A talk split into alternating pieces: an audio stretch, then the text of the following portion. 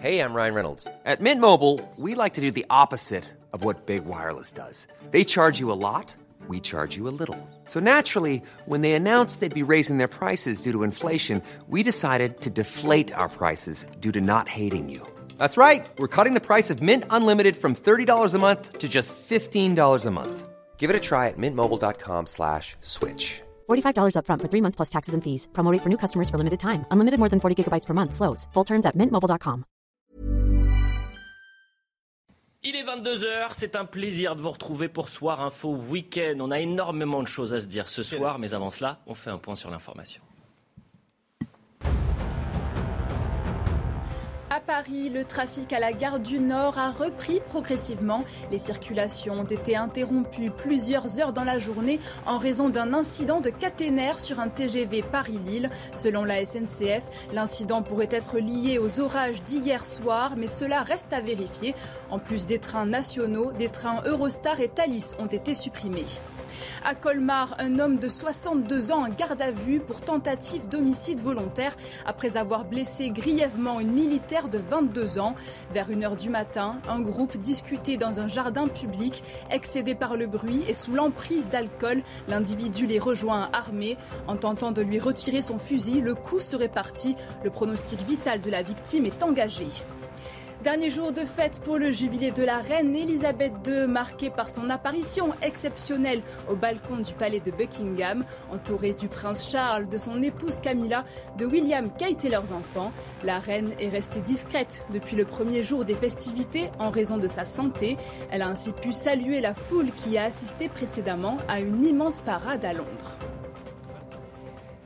Voilà pour le point sur l'information. Nathan Dever, bonsoir. Merci d'être avec nous. C'est le trio infernal du dimanche avec euh, Yves Gégaud. Bonsoir Yves. Bonsoir, merci pour l'infernal. Ancien ministre, ancien député. Jean Messia, bonsoir. Merci d'être avec nous. Jean, président de l'Institut euh, Apollon. Il y a énormément de choses à traiter ce soir, mais on vient de tomber sur cette annonce. Donc j'ai vraiment euh, besoin de faire un premier tour de table. Manuel Valls qui annonce son élimination dans la cinquième circonscription des Français de de, des, Français de l'étranger. Euh, il était candidat. Il l'a annoncé sur Twitter. Alors les Français de l'étranger euh, vote une semaine avant et je vais vous donner sa réaction. Je la découvre vraiment à l'instant même. Hein. Euh, tac, tac, tac. Je prends acte des résultats sur la cinquième circonscription des Français de l'étranger. Je veux d'abord remercier les électeurs qui m'ont fait confiance, saluer aussi l'engagement de mon suppléant. Notre beau score au Portugal lui doit beaucoup. Merci aussi à toute mon euh, équipe. Mes remerciements votent aussi à la majorité présidentielle. C'est assez long. En, clair, il a perdu Manuel Valls et donc éliminé. C'est du premier tour et éliminé du premier tour apparemment. Quel camouflet. Et, éliminé en raison du vote espagnol, parce que sur euh, notamment le Portugal, euh, il n'aurait pas été éliminé si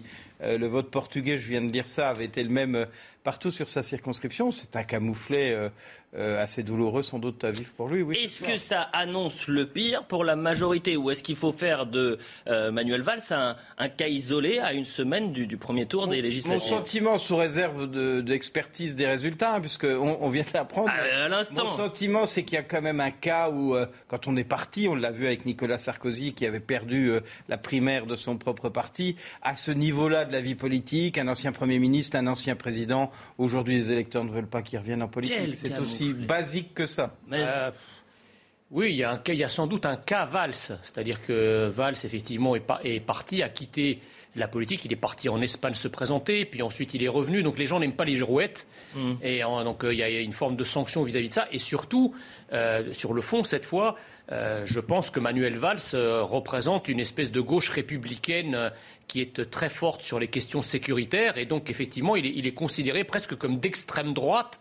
par une très large partie euh, de la gauche. Donc les électeurs de gauche peuvent pas voter pour lui, veulent pas voter pour lui en raison euh, de, son virage euh, sécuritaire et entre mm. guillemets identitaire, et les électeurs de droite le considèrent comme un type de gauche, donc ils ne votent pas pour lui non plus.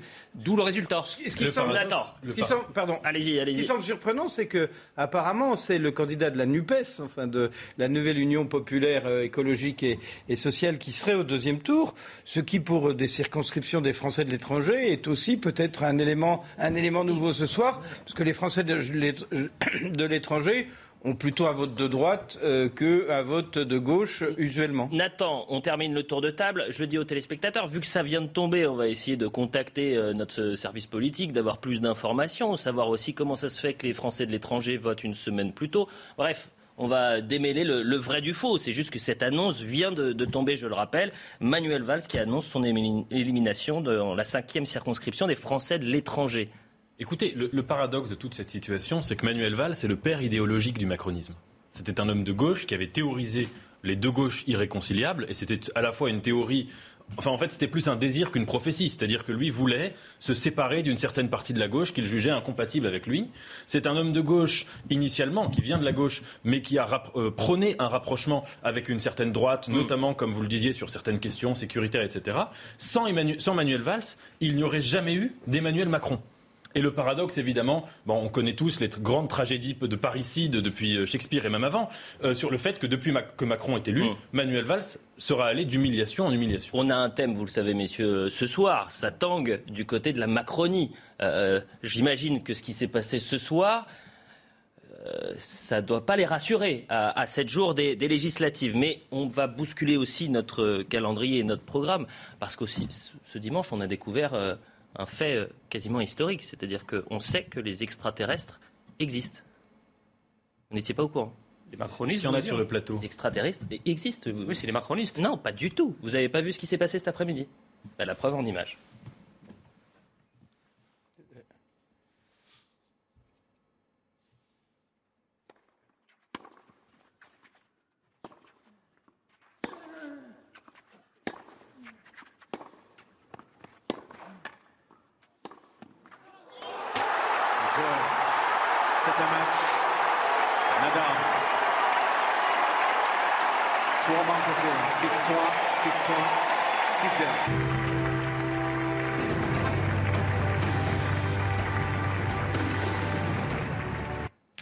Rafael Nadal, roi sur terre. Et oui, c'est lui l'extraterrestre. Vous étiez avec des yeux, vous faisiez des yeux. Non, on s'est demandé si c'était la fatigue. c'est pas possible. La transition fut abrupte. Ah bah c'est ça aussi le principe. On jongle sur les, informations, cher Jean Messia. Victoire. L'Espagne est au cœur de l'actualité. Formidable. 14e sacre à Roland Garros. 22e grand chelem. Quelle leçon de volonté. Vous voyez, même, même euh, clopinant, un joueur avec la volonté est capable de l'emporter. C'est aussi valable pour un pays, vous voyez. Alors quand vous dites Clopinant, c'est parce qu'il joue avec une blessure. Il est blessé au, pied. Euh, le syndrome Müller-Weiss. On est en direct avec Christian Bim, euh, qui est euh, l'ancien président de la Fédération française de tennis. Bonsoir Christian, merci d'être avec nous. On voulait commencer cette émission par un hommage à Raphaël Nadal. Est-ce que Raphaël Nadal, c'est le plus grand tennisman de l'histoire? Mais écoutez, sur terre battue, c'est une évidence. En effet, le seul joueur qui pouvait se mettre en face, c'était Björn Borg qui a pratiquement toujours gagné sur terre battue. Mais maintenant, ce soir, avec le palmarès qu'il a, c'est-à-dire 14 euh, victoires à Roland Garros, eh bien, je crois qu'on peut dire que Nadal est le plus grand joueur de l'histoire du tennis, bien évidemment. Ça fait 39 ans qu'un Français n'a pas remporté Roland Garros, 5 juin 1983 et Yannick Noah. Pourquoi on n'a jamais eu de Nadal français? Ben, d'abord, on n'a pas eu de Nadal français, mais on est passé très près il y a quelques années avec Gaël Monfils, qui a perdu, je vous le rappelle, en demi-finale de Roland Garros face à Federer et qui cette année-là a gagné le tournoi. Hmm. Je, pense que cette année-là, Gaël Monfils aurait gagné Roland Garros. C'est le tennis, c'est comme ça. Alors euh, évidemment, d'avoir un Nadal, c'est quelque chose de particulier et d'autant plus incroyable que maintenant l'Espagne se prépare avec le, son nouveau champion à avoir un successeur. Et effectivement, la France, depuis plusieurs années, souffre parce qu'on ne voit pas apparaître de grands champions. Je crois que c'est une question de génération. En France, nous avons eu la génération des mousquetaires, et on sait ce que ça nous a rapporté. Ça nous a rapporté un stade, ça nous a rapporté une notoriété mondiale, ça nous a rapporté que la France était considérée comme les trois autres grands chelems au top du tennis mondial. Et puis derrière, il y a eu des générations, des générations très fortes avec euh, Geoffrey, avec Barthès, avec euh, mm. euh, Grinda, qui étaient des grands joueurs de tennis. Et puis, et puis eh les années ont passé. Il a fallu attendre l'époque où j'ai eu la chance d'être président et où on a cumulé les victoires, effectivement, avec les nouveaux mousquetaires, c'est-à-dire Tsonga, c'est-à-dire mon fils, et, toute l'équipe qui était autour. Voilà, c'est une question de génération. Maintenant, on va peut-être attendre longtemps. Euh, on a l'exemple, par exemple, des Australiens qui ont dominé le tennis mondial sous Laver, quand il y avait Laver, Emerson, euh, Rosewall et, toute l'équipe australienne. Et puis ils ont eu un trou de plusieurs années. Et ensuite, eh ensuite, euh, au bout de dix ans, ils ont eu Rafter et, et premier et deuxième joueur du monde, qui étaient de très grands joueurs. Ça n'a pas empêché la France de les battre à Melbourne en finale, euh, en finale de la Coupe Davis en, en l'an 2000. Eh bien, merci Christian Bim, ancien président de la Fédération française de tennis, de nous avoir apporté cet euh, éclairage, votre expertise, parce que Jean Messia, il a jamais tenu une raquette de sa vie, donc euh, il allait parler de Raphaël Nadal. Vous voulez parler de tous les sujets, en fait, Jean Messia, c'est ça Bien sûr, hein, j'ai déjà tenu une raquette dans, dans ma vie, raconter. le... Qui, qui joue un peu au tennis autour du plateau? Honnêtement Honnêtement, non. Honnêtement, non. J'ai joué, mais. Eh oui, c'est le mensonge. Je me suis fait les croiser, j'aurais pu être professionnel. c'est ça, exactement. Merci beaucoup, euh, euh, Christian Bim. Quel joueur, quand même. Voilà, ça, donne envie. Quelle grande nation que la nation espagnole en matière sportive. Mm. Euh, ils ont des succès dans, de nombreux domaines sportifs. On devrait peut-être s'inspirer un peu de savoir comment ils font pour faire émerger comme ça autant de talents. C'est un pays, quand même, qui ressemble beaucoup à la France. Et manifestement, sur plein de domaines, en matière de sport, ils sont meilleurs que nous. Et quelle leçon de bravoure parce que d'avoir arrivé à surmonter comme ça la, souffrance physique, c'est ça la grande santé. Hein. Oui, bien sûr. Victime du syndrome Müller-Weiss, c'est une euh, nécrose en fait d'un os sous le pied. C'est surtout le moral. Hein. Euh, c'est là-dedans que ça 22 se grands chelems, 22 14e sacre à Roland Garros, c'est record absolu. Hein. ça, c'est une très belle ah, bah, leçon sur la santé. Comme quoi, voilà, tout, tout est vraiment dans le désir de ce qu'on veut avoir de son Et eh ben, c'est pour ça que quand Christian Bim nous dit que c'est une question de génération, j'ai l'impression aussi que c'est une question de mental. Peut-être un dernier mot euh, euh, là-dessus, euh, Christian Bim. Les joueurs français, ils ne sont, ils sont pas du même fer que, que Raphaël Nadal, Novak Djokovic ou Roger Federer. C'est ça aussi qu'il faut se dire. Écoutez, je crois que ce qu'a fait Nadal au cours de ces, de, de ces dernières semaines, c'est-à-dire jouer et gagner les grands chelems avec une douleur au pied considérable, puisqu'on a vu que quand il est en crise, il mm. ne peut même pas finir un match et il quitte le terrain. Mm. Et bien, ce qu'il a fait à Paris, c'est incroyable. Vous savez que mon, premier métier, je suis pharmacien, et je peux vous dire que de se faire piquer tous les jours euh, avec un anesthésiant et de la cortisone, eh bien, c'est pas évident. Il l'a fait. Et il a raison de, vouloir continuer parce que, après tout, il a démontré que ce soir, il était un des meilleurs joueurs du monde, voire le meilleur joueur du monde. Hmm. Il va aller à Wimbledon. Il prendra des anti-inflammatoires parce qu'il ne veut pas continuer ce traitement. Et il a raison. Et puis, si jamais, par cas extraordinaire, il arrivait à gagner à Wimbledon, il ne lui restera plus qu'à aller gagner à l'US Open. Eh bien, je vais vous dire une chose, et ce sera. Et ce sera le mot de la fin. Avec, avec Nadal, tout est possible. Avec Nadal, tout est possible. Eh bien, peut-être qu'avec la prochaine génération de, de euh, tennisman français, tout sera possible. Merci Christian Bim. Après le, droit, euh, le, roi Nadal, on va passer à la reine Elisabeth II, qui est le jubilé de platine. s'est achevé ce dimanche après quatre jours de liesse pour célébrer ses 70 euh, ans de règne. Absente quand même vendredi et, et, samedi, la reine Elisabeth a salué la foule depuis la terrasse de Buckingham Palace. Un milliard de téléspectateurs ont pu suivre ce dimanche la parade de clôture. On est en direct avec euh, Régine Delfour, notre envoyée spéciale à, Londres. Euh, Régine, bonsoir. Vous avez vécu euh, quatre jours historiques. Qu'est-ce que vous retenez de ce, de ce jubilé, Régine? Alors Eliott, déjà, euh, ce que je retiens, c'est déjà euh, cette apparition surprise. Hein, euh, on, ne savait pas, il y avait des spéculations sur la présence ou pas de la reine aujourd'hui, ce soir au balcon. Et 15 minutes avant la fin de la parade, l'étendard royal a été hissé sur le mât qui surplombe le palais. Et dans la foule, on a entendu la reine est là, la reine est là. Alors il y avait cette ferveur qui était assez impressionnante, Eliott. Alors sinon, pendant ces quatre jours, il y a évidemment le concert qui a été donné samedi. Alors il y avait cette vidéo humoristique, on connaît la reine Pour son sens de l'humour. Et elle a tourné une vidéo avec l'ours Paddington. C'est un personnage de la littérature britannique qui est connu pour sa maladresse. Et c'était assez drôle à voir l'hommage du prince Charles hein, à, la, reine, mais avant tout à sa, mère qu'il a appelée affectueusement euh, Mama. Il y a évidemment vendredi euh, cette messe hein, à la cathédrale Saint-Paul euh, où la reine n'a pas assisté. Et en fait, l'image qui était à retenir ce jour-là, eh c'était la première apparition publique d'Harry et Meghan qui sont partis il y a deux ans en Californie. Alors, ils ont été, cet accueil a été plutôt mitigé. Hein. Ils ont été hués, salués par d'autres. Mais on a bien compris qu'ils étaient relégués au second plan, puisque même dans la cathédrale, ils étaient au deuxième rang et non pas aux côtés du prince William ni du prince Charles. Jeudi, c'était le coup d'envoi. C'est le jour où on a vu plusieurs fois la reine, deux fois au balcon lors du défilé militaire, lors du salut aux couleurs, et puis le soir à Windsor, quand elle a lancé les illuminations dans le Royaume-Uni et dans les pays du Commonwealth. Alors euh, pendant ces quatre jours de festivités, on a vu une reine en retrait. Le, palais de Buckingham a dit qu'elle souffrait d'un certain inconfort. On a eu l'impression qu'elle avait en fait euh, envie de mettre en avant euh, le prince William et le prince Charles pour montrer qu'il y avait bientôt un changement. Merci beaucoup, euh, Régine Delfour. Merci à Alice Chaumy qui vous accompagne. Peut-être un tour de table. Les, Britanniques qui nous ont donné une leçon de patriotisme, pas qu'à nous, hein, d'ailleurs au monde entier. On a vu ces, images de l'IS. Je, je, trouve que dans ce monde où l'image compte plus que tout, Hein, on mm. peut le regretter d'ailleurs. Mm. Mais c'est un incroyable euh, outil de puissance, de soft power pour la Grande-Bretagne que cette famille royale et cette reine qui a passé euh, toutes les époques. Euh, on a mangé de la reine d'Angleterre pendant des jours sur les chaînes de télévision du monde entier. Euh, c'est une puissance et c'est une force pour, y compris l'économie britannique. Il ne faut pas se leurrer. Euh, c'est un élément de puissance que nous n'avons pas et qu'aucun autre pays au monde n'a aujourd'hui. il y a un milliard de téléspectateurs ce dimanche pour suivre euh, le dernier jour du, jubilé de la reine.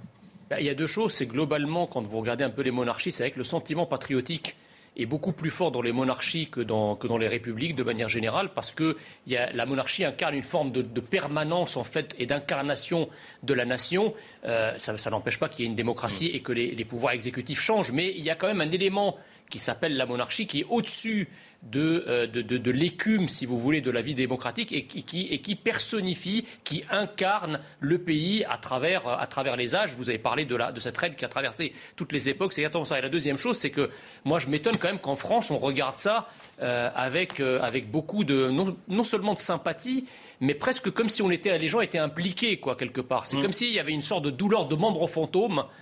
C'est-à-dire, voilà, on aime la monarchie britannique parce que ça fait deux siècles qu'on ne peut pas aimer la nôtre. Mais ce qui est intéressant, c'est que les Français et les Anglais sont deux peuples régicides qui ont tous les deux euh, décapité leur monarchie euh, à des époques euh, presque analogues et qui ont ensuite remplacé très différemment la monarchie. C'est-à-dire les Anglais ont inventé une monarchie purement symbolique, représentative, qui, n'a pas de pouvoir effectif.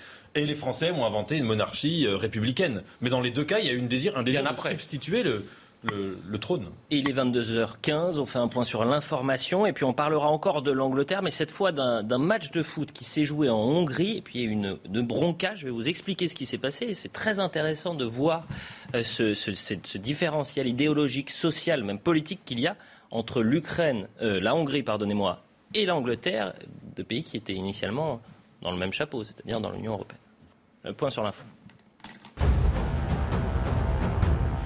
Paris, trois policiers en garde à vue à l'IGPN. Hier matin, dans le 18e arrondissement, ils ont ouvert le feu sur deux occupants d'un véhicule soupçonnés d'avoir voulu échapper à un contrôle de police.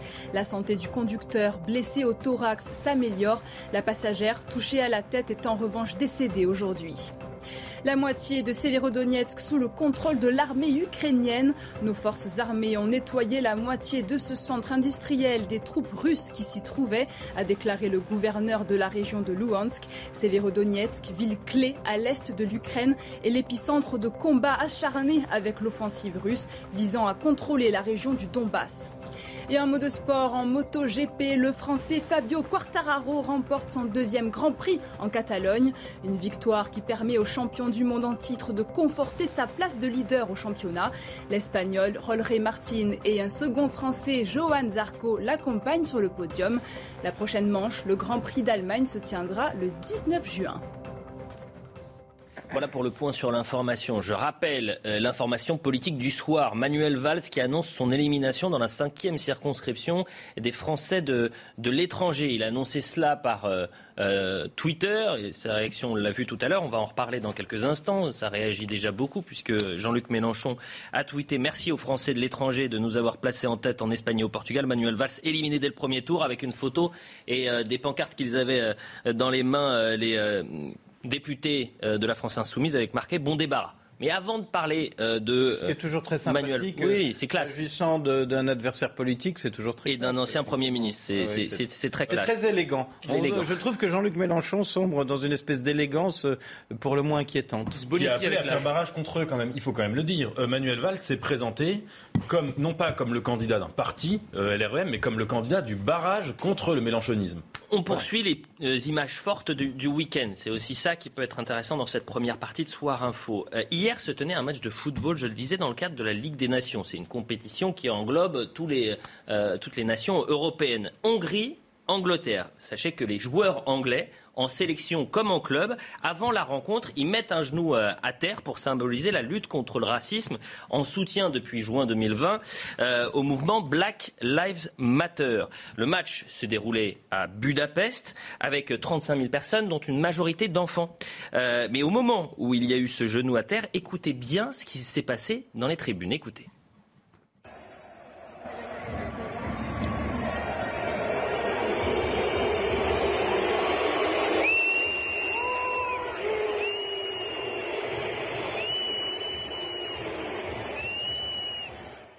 Alors ça va très loin hein, parce que le euh, sélectionneur de l'Angleterre a réagi après la rencontre, euh, Gareth Southgate, des gamins influencés alors que le geste continue d'être fait pour sensibiliser et éduquer le plus grand nombre de personnes à travers le monde. Il affiche sa déception. Réponse du secrétaire d'État hongrois. Ceux qui pensent que des enfants assistant à un match de football à Budapest peuvent être blâmés pour n'importe quel type de déclaration politique sont vraiment des idiots. Félicitations à notre équipe nationale. Applaudissements pour les 35 000 enfants. Et Victor Orban avait déjà réagi. Cette fois-ci, c'était en 2021.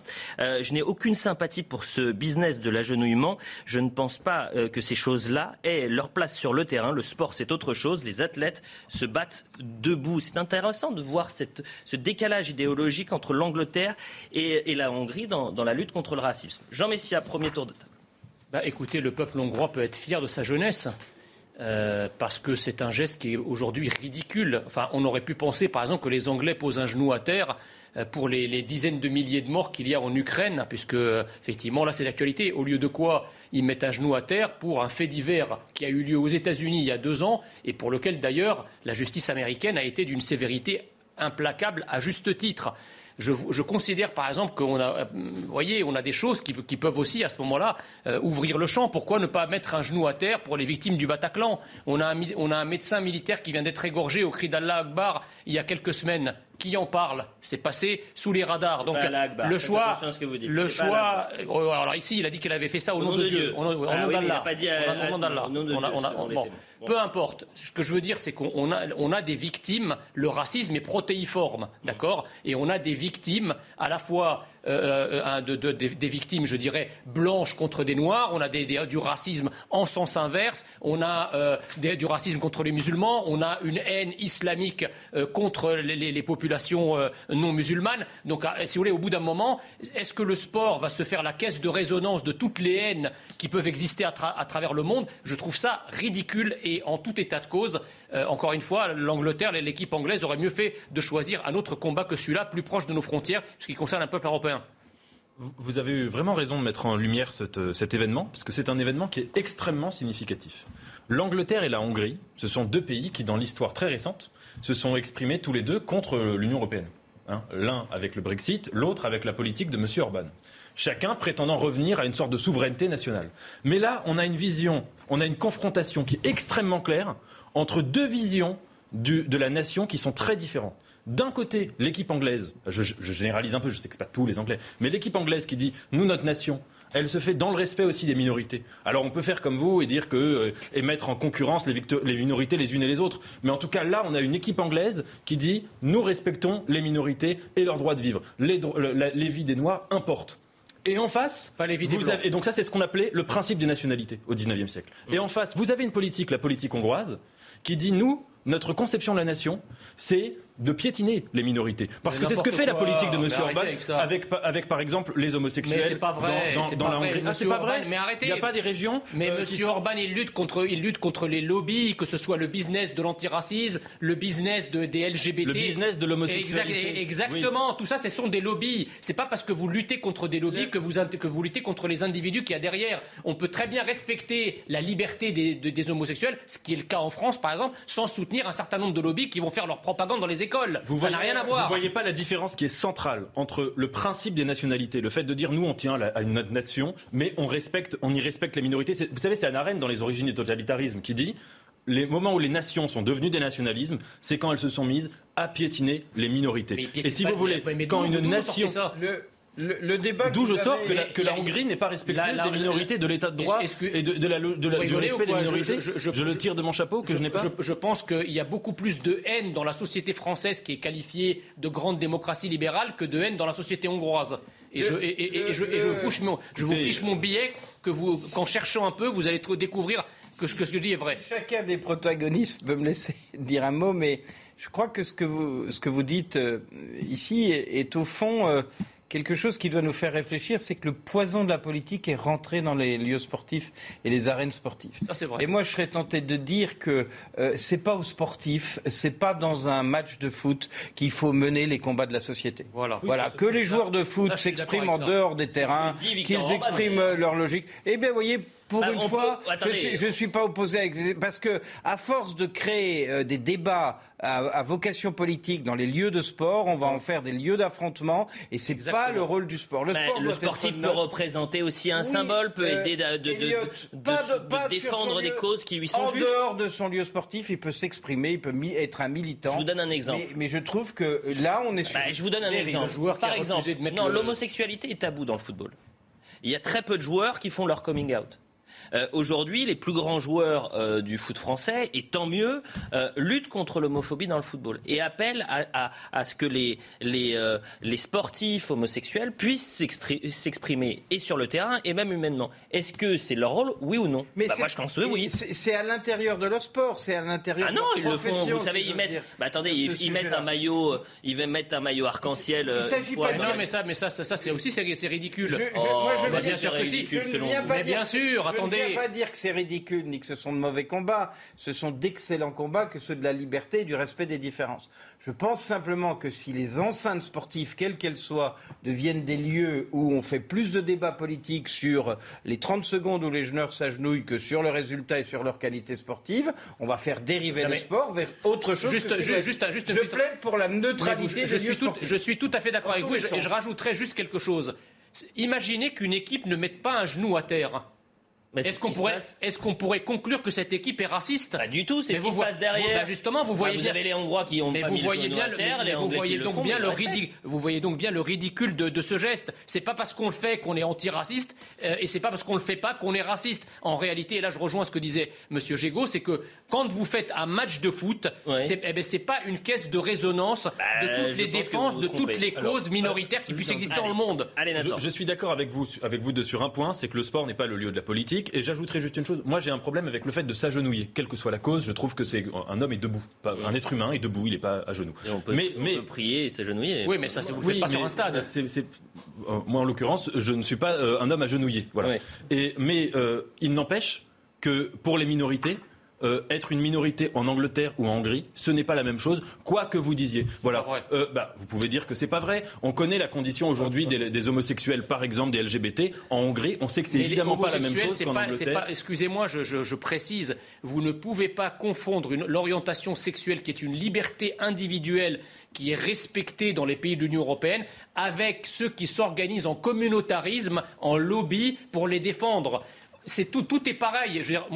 on n'a rien contre les individus, qu'ils soient musulmans, juifs, chrétiens, homosexuels, hétérosexuels. C'est la liberté individuelle. Maintenant, quand vous vous organisez en communauté, en, groupe de pression, et que vous prétendez emmerder euh, les sociétés avec des revendications euh, exorbitantes, c'est là où ça devient contestable et discutable. La publicité, on revient dans un instant. On a déjà pris du retard sur tous nos, programmes. On sera dans, après la pub avec euh, Adam Nossiter, qui est journaliste au New York Times, parce qu'il y a eu une nouvelle fusillade aux États-Unis. Euh, cher euh, Adam, la publicité dure exactement 37 secondes. Donc, juste après la publicité, on, viendra vous voir et vous allez nous expliquer qu'est-ce qu'il s'est passé à, Philadelphie samedi soir avec cette nouvelle fusillade. Je donne le, bilan hein, qui, est, qui est lourd. 3 morts et 11 blessés. La pub. 22h30 sur CNews, on fait un point sur l'information et on poursuit le débat dans un instant. L'Ukraine a besoin d'un soutien militaire occidental constant jusqu'à sa victoire contre Moscou. C'est ce qu'a déclaré la vice-ministre ukrainienne de la Défense aux médias locaux. Pour elle, son pays n'a pas besoin d'une aide ponctuelle de la part des pays occidentaux, car l'Ukraine est déjà entrée dans une guerre prolongée. Raphaël Nadal, l'invincible, avec une 14e titre remporté sur la terre battue de Roland Garros. L'Espagnol a brillé face au Norvégien Casper Ruud, 6-3, 6-3, 6-0. Un 22e trophée record en Grand Chelem pour Raphaël Nadal, mais gêné par des douleurs au pied gauche, le champion a reconnu en conférence de presse ne pas pouvoir et ne pas vouloir continuer de jouer dans ces circonstances. Et en rugby, un an après l'avoir quitté, Bayonne promu en top 14 grâce à une large victoire 49-20 face au Monde-Marsan. La finale du Pro D2 à Montpellier a été marquée par 6 essais de l'Aviron. Les Montois auront une deuxième chance dans une semaine. Dimanche prochain, ils affronteront soit Perpignan ou Brive en barrage d'accession. Voilà pour le point sur l'information. Nous sommes toujours avec Nathan Dever, Yves Gégaud, Jean Messia. Jérôme Jiménez nous a rejoint, porte-parole Île-de-France UNSA Police. Merci d'être avec nous, euh, Jérôme Jiménez. On va revenir euh, un peu plus tard dans, cette euh, émission sur cette actualité à, Paris et un refus d'obtempérer qui tourne au drame puisque euh, deux personnes ont été euh, grièvement blessées et, l'une d'entre elles est, décédée de ses, blessures. Ça s'est passé euh, samedi matin dans le 18e arrondissement. Vous allez nous expliquer le contexte dans lequel les policiers sont intervenus et je crois que trois des policiers qui sont intervenus sont actuellement en garde à vue. Vous allez nous expliquer tout cela. Mais avant, euh, comme je disais euh, avant la publicité, on va partir aux États-Unis. Pourquoi? Parce que les États-Unis ont une nouvelle fois été frappés par une fusillade. Ça s'est passé à, Philadelphie, tout cela en plein cœur de la ville, samedi soir, alors que des centaines de personnes se baladaient. Le bilan est lourd. Il fait état de trois morts et onze blessés. La police a pu recenser plusieurs tireurs. Le choc aux États-Unis, deux semaines après seulement la tuerie d'Uvalde, 19 enfants et deux enseignants avaient été assassiné par un jeune homme de 18 ans. On est en direct avec Adam Nossiter, journaliste au New York Times. Adam, euh, moi ma question, elle, est simple mais lourde de sens. Les jours passent et se ressemblent tristement aux États-Unis. Chaque mois, un peu plus endeuillé par ces fusillades à, répétition. Rien ne change en fait. Absolument rien. Euh, en fait, euh, depuis le, début de l'année, il y a eu presque 250 fusillades de masse, comme on dit ici, c'est-à-dire euh, les fusillades où il y a au moins quatre victimes. Euh, et donc, euh, même depuis l'incident de Buffalo, il y, a eu, il y a eu une vingtaine. Donc ça continue. Presque tous les jours, il y a un soi-disant fusillade de masse. le pays est complètement saturé par les armes à feu, donc la cause est, est bien évidente et bien connue. Euh, moi, ce qui me perturbe également, c'est qu'on a pu entendre le, président américain Joe Biden dire enough, ça, suffit après la, tuerie de euh, au, Texas. Euh, il y a les mots, mais il n'y a jamais les actes. Pourquoi cette impuissance? Alors, il y a plusieurs raisons pour cela, mais à mon avis, la, raison la plus importante, c'est que, comme on sait, le, lobby des armes à feu est extrêmement puissant aux États-Unis et est, un soutien incomparable pour le Parti républicain, qui est la force principale qui résiste euh, à tout contrôle euh, sur euh, ces, armes à feu meurtrières. Et donc, il y a la puissance de l'argent qui est très très fort. beaucoup de, nos représentants au Congrès dépend de l'argent euh, des lobbies des armes à feu, notamment le NRA, NRA. Euh, et c'est pour cette raison-là qu'ils euh, refusent de bouger sur quelque réglementation que ce soit. même une limite à l'âge auquel on peut acheter ces, ces, ces engins meurtrières. Eh bien, écoutez, merci beaucoup pour ce, témoignage. Je voulais qu'on en parle un peu ce soir parce que c'est vrai qu'on avait beaucoup traité euh, cette tuerie euh, terrifiante au Texas et euh, on a du mal à, trouver des, réponses à ces, drames. Et difficile de faire un effet miroir entre la société américaine et la société française. On voit là, que cette violence par les armes fait toute la différence et tout le fossé qu'il peut y avoir entre la France et les, États-Unis. D'ailleurs, Jérôme Jiménez, je me tourne vers vous.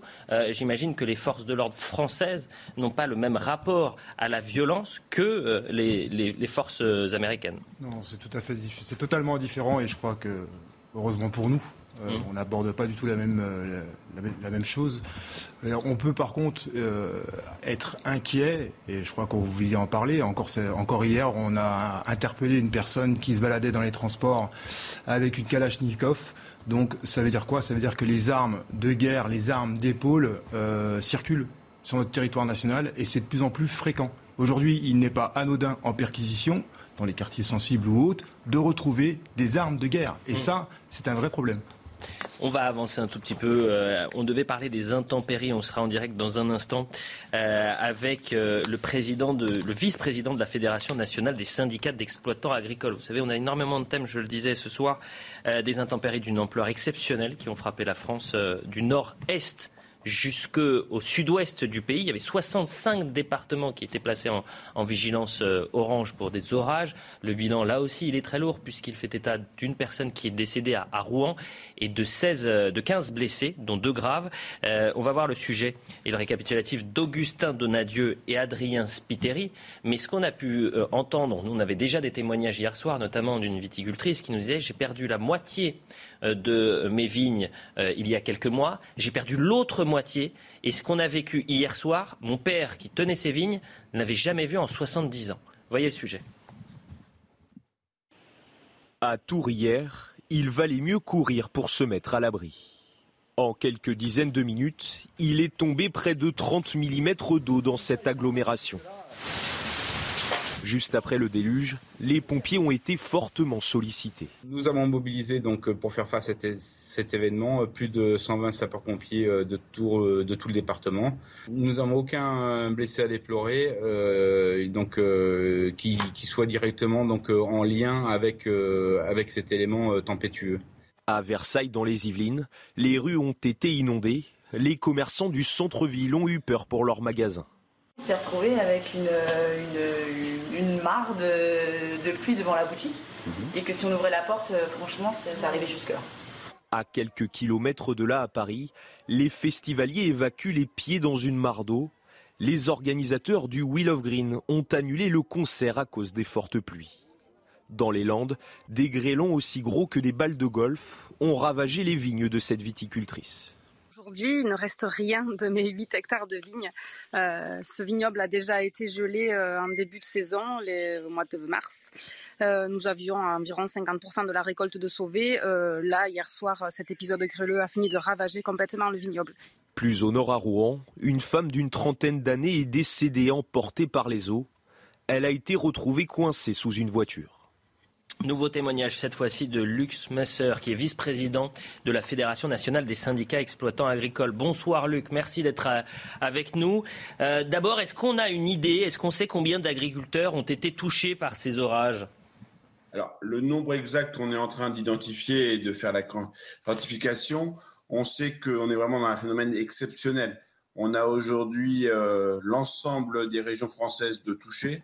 Euh, ça a démarré euh, sur la Nouvelle-Aquitaine à Bordeaux avec la vigne, comme vous l'avez dit, euh, dès, jeudi, vendredi, et ça a terminé malheureusement aussi dans les Hauts-de-France et en Normandie avec malheureusement le drame à Rouen. On a aujourd'hui l'ensemble des productions qui sont touchées, la vigne, l'arboriculture, mais aussi les grandes cultures sur la région parisienne et sur la Normandie. Le ministre de l'Agriculture, Marc Fesneau, entend déclencher, on le voit en, synthé, je ne suis pas sûr que les téléspectateurs euh, euh, savent ce que ça veut dire, mais le dispositif de calamité agricole, qu'est-ce que ça euh, change et ça, implique quoi? Alors, aujourd'hui, sur, la grêle, il existe des assurances spécifiques, mais on a aujourd'hui malheureusement peu d'agriculteurs assurés. C'est de l'ordre de 35% hein, à 40%, donc on est vraiment sur des, des taux très faibles. et donc, il existe le dispositif de calamité, mais il a plus de 60 ans. Il est en on aura un nouveau dispositif assurantiel euh, plus adapté à nos exploitations et surtout à ce changement climatique en 2023. Il faut absolument que le ministre déclenche bien plus que, les calamités agricoles. Il faut qu'il déclenche, euh, puisque ces indemnités de calamités agricoles, c'est à peine 30% de la perte. Et je peux vous dire qu'aujourd'hui, il y a des gens qui avaient déjà subi la grêle. Euh, dès le début de l'année 2022, la sécheresse et qui maintenant ont ces phénomènes de grêle. Il va falloir que la solidarité nationale interviennent pour accompagner, euh, bien sûr, indemniser au plus juste euh, ces agriculteurs, ces viticulteurs, ces arboriculteurs qui sont concernés. Merci beaucoup, Lux Messer, euh, vice-président de la Fédération nationale des syndicats exploitants agricoles. Voilà pour les grands axes et les grandes actualités de, ce week-end. Place au débat maintenant. On vous en parlait déjà hier. Euh, trois policiers sont en garde à vue après avoir ouvert le feu et blessé deux individus après un refus d'obtempérer. Ça s'est passé à Paris. Le conducteur qui a foncé sur un policier est grièvement blessé et la passagère qui également a été touchée est décédée des suites de ses blessures. On va faire revenir sur les faits euh, avec euh, Solène Boulan. vous allez me dire, Jérôme Jiménez, mais à force d'avoir ces, faits se, répéter et de voir euh, les policiers soient placés en garde à vue, mais euh, certains euh, même mis en examen pour homicide volontaire dans d'autres cas. Est-ce que les policiers vont finalement jeter l'éponge Je dirais, moi j'ai une boule au ventre lorsqu'il y a un refus d'obtempérer. On va éviter de l'interpeller ou d'ouvrir le feu parce que sinon c'est ma vie qui, est, qui bascule. Et vous allez me répondre à ça. Mais avant, on voit le sujet et on revient sur les faits. La passagère d'une voiture soupçonnée d'avoir foncé sur des policiers lors d'un contrôle est finalement décédée. La victime avait été transportée à l'hôpital samedi après avoir été gravement blessée à la tête par des tirs de policiers. Les faits se sont déroulés dans le 18e arrondissement de Paris. Quatre personnes se trouvaient dans un véhicule, l'un d'entre eux sans ceinture de sécurité. Repérée par des policiers à vélo, la voiture avait pris la fuite et quelques mètres plus loin avait percuté l'un des fonctionnaires de police. Des coups de feu avaient été tirés, comme le relatait ce témoin anonyme. Quand arrivé, que la voiture s'est pris un camion à contresens, euh, une jeune femme est sortie de la voiture en pleurs. J'ai entendu des coups de feu, cinq coups de feu à peu près, deux qui ont touché la voiture. Le pronostic vital du conducteur, touché au thorax, n'est maintenant plus engagé. Les trois policiers qui ont tiré ont été placés cet après-midi en garde à vue à l'inspection générale de la police nationale. Jérôme Jiménez, d'abord, est-ce qu'on a une idée du profil du suspect qui a été euh, interpellé et neutralisé par vos collègues? Oui, c'était un multirécidiviste. Hein. Je ne vous dirai pas le nombre de rôles au traitement des antécédents judiciaires, mais c'est des dizaines de rôles. Donc c'était un individu qui est très connu des services de police, une nouvelle fois. Mmh. Euh, vraisemblablement, ça s'est euh, très mal passé euh, sur place puisque bien après le refus d'obtempérer, il a continué dans sa course pédestre et il a été rattrapé beaucoup plus loin. C'est quelqu'un qui connaît. Vous savez, quand on, quand on est un délinquant, on, on connaît, on sait qu'on on, on connaît très bien le travail des policiers et on sait par avance même ce que l'on va faire. Donc ce n'est pas étonnant qu'on soit retrouvé dans cette situation euh, sur le 18e arrondissement. Et pour répondre à votre question de tout à l'heure, non, les policiers ne lâcheront pas. Les policiers ne lâcheront pas parce que nous sommes courageux, nous travaillons avec conviction, et quand un policier est agressé, eh ben, il utilise les moyens qu'il a à sa disposition. Est-ce que c'est la procédure habituelle, euh, c'est-à-dire vous avez un refus d'obtempérer qui tourne mal euh, vous avez des individus qui sont grièvement blessés, une personne qui décède, qui décède des suites de ces blessures. L'IGPN est saisi. Euh, il y a automatiquement mise garde à vue et probablement mise en examen Quasi systématiquement, à chaque fois que vous allez utiliser votre arme, mmh. vous allez avoir, en fonction du parquet, je vois que le, mon, voisin euh, n'est pas forcément d'accord avec moi, mais je peux vous assurer. Que... Ah d'accord, très bien. Donc je préfère le préciser. Je conteste ce. Enfin, Oui, non, non. Moi, je peux, je, peux vous assurer qu'à partir du moment, la quasi-totalité des fois où les policiers utilisent leur arme à feu, c'est on écarte l'arme, relevé de traces sur les mains, placement en garde à vue à l'IGPN et on part pour 24 heures ou 48 heures de garde à vue. Les trois fonctionnaires, vous l'avez bien précisé, depuis 14h cet après-midi, sont à garde à vue. Ce soir, ils dorment dans, une cellule de garde à vue à l'IGPN. Vraisemblablement, ils seront, leurs mesures de garde à vue risqueraient d'être prolongées pour le temps de l'enquête parce qu'on attend tous les résultats qui sont liés à cette enquête, les résultats techniques, de toxicologie, etc. C'est très lourd. Ça aussi, il faut l'entendre. Quand un policier utilise son arme, c'est un vrai traumatisme. Moi, je connais un des fonctionnaires qui a été placé en garde à vue ce soir. Elle est choquée, bouleversée, et elle ne, elle ne comprend même pas ce qui se passe pour elle. C'est très compliqué à vivre comme situation, et il faut quand même en avoir conscience. Jean Messia. Bah, je suis euh, ému d'entendre votre témoignage par rapport à votre collègue, et c'est bien normal, parce que euh, les gens qui s'engagent dans nos forces de l'ordre et dans nos forces armées, mais dans nos forces de l'ordre aussi, euh, ils savent qu'ils peuvent payer le prix du sang au final. ils y vont parce qu'ils sont animés par une conviction de servir leur pays, de servir leurs concitoyens. Et moi, je considère que ce qui vient de se passer là, ces trois policiers sont des héros du peuple. Ils devraient être décorés dans aucun pays au monde, même dans les grandes démocraties, euh, lorsque quelqu'un force un barrage de police, met un policier, la vie d'un policier en danger, et qu'ensuite il y a une succession d'événements qui vont jusqu'à la mort de euh, ce délinquant ou de ce criminel, dans aucun pays au monde on ne traduit un policier en justice pour cela.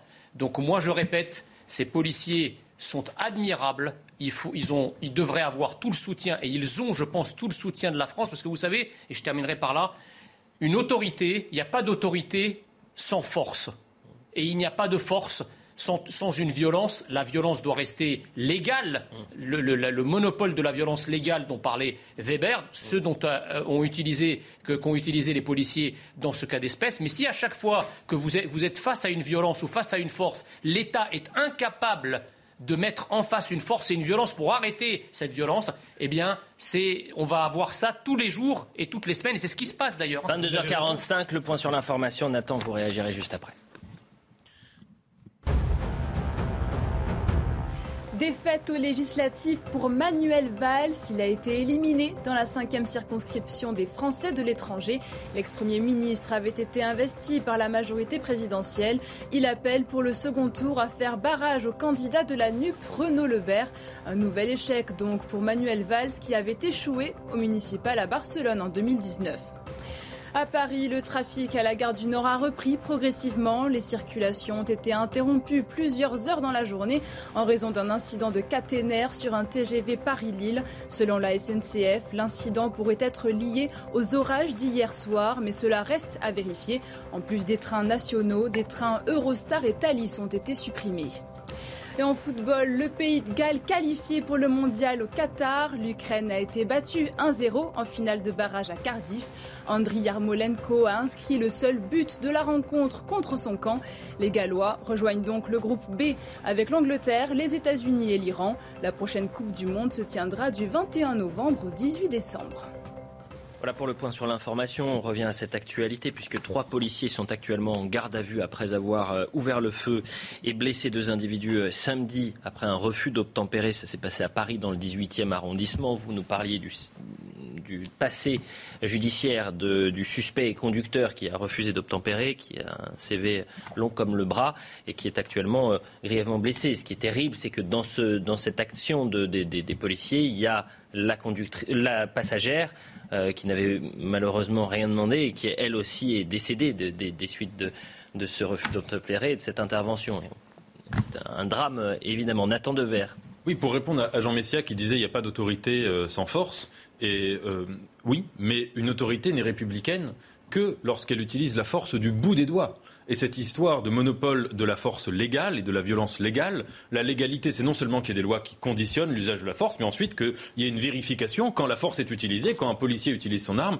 Il est normal qu'il y ait une procédure d'enquête. Et c'est tout, l'honneur de la police républicaine. C'est tout ce qui fait que la police est républicaine et qu'on n'est pas dans un état euh, de dictature ou voilà. Ensuite, moi, j'entends tout à fait euh, ce, que, vous exprimez et, qui doit être en effet tragique pour les policiers qui vivent ce genre de situation où ils utilisent leurs armes de manière euh, légale, en situation de légitime défense par exemple, et l'humiliation même personnelle qu'ils doivent ressentir à être dans une, dans une, une, garde à vue. Donc sans doute faut-il que les, les, procédures soient très courtes, le plus courtes possible, que peut-être on pourrait discuter qu'elles soient moins humiliantes, mais c'est tout à fait normal, c'est tout à fait républicain, et c'est même l'honneur de la police française qu'il y ait des procédures d'enquête extrêmement scrupuleuses quand il y a euh, usage d'armes de, de, par la police. Pas, la réaction de Jean-Luc Mélenchon, puisqu'on va avancer, on a encore un refus d'obtempérer, encore un abus de pouvoir inacceptable, la peine de mort pour un refus d'obtempérer.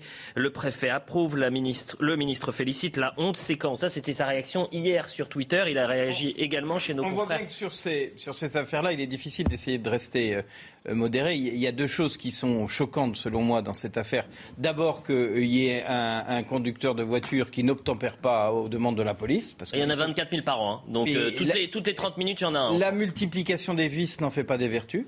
Et c'est pas parce qu'il y en a 24 000 par an que ça ne choque pas et qu'il n'y a pas un travail euh, absolument important pour expliquer que quand un policier vous arrête, vous devez vous arrêter et obtempérer. Ça me semble quand même quelque chose qu'il faut rappeler. Euh, le BABA a rappelé. La deuxième chose qui, moi, me choque, c'est effectivement... Je vous coupe un instant, Yves Gégaud, pardonnez-moi, mais euh, ce BABA, nous, on essaie de le rappeler euh, sur cette antenne régulièrement en disant que le refus euh, les refus d'obtempérer sont un fléau pour la société parce que ça peut provoquer des drames. J'ai l'impression qu'ailleurs, on en parle quand il y a effectivement des, des dommages collatéraux ou des drames. Je pense que, c'est bien de le rappeler tous que quand euh, un policier vous arrête, euh, vous devez respecter au nom de la République la force qui lui a été déléguée et euh, obtempérer à son souhait de vous contrôler. Ça, ça me semble le béaba, mais c'est bien de le rappeler.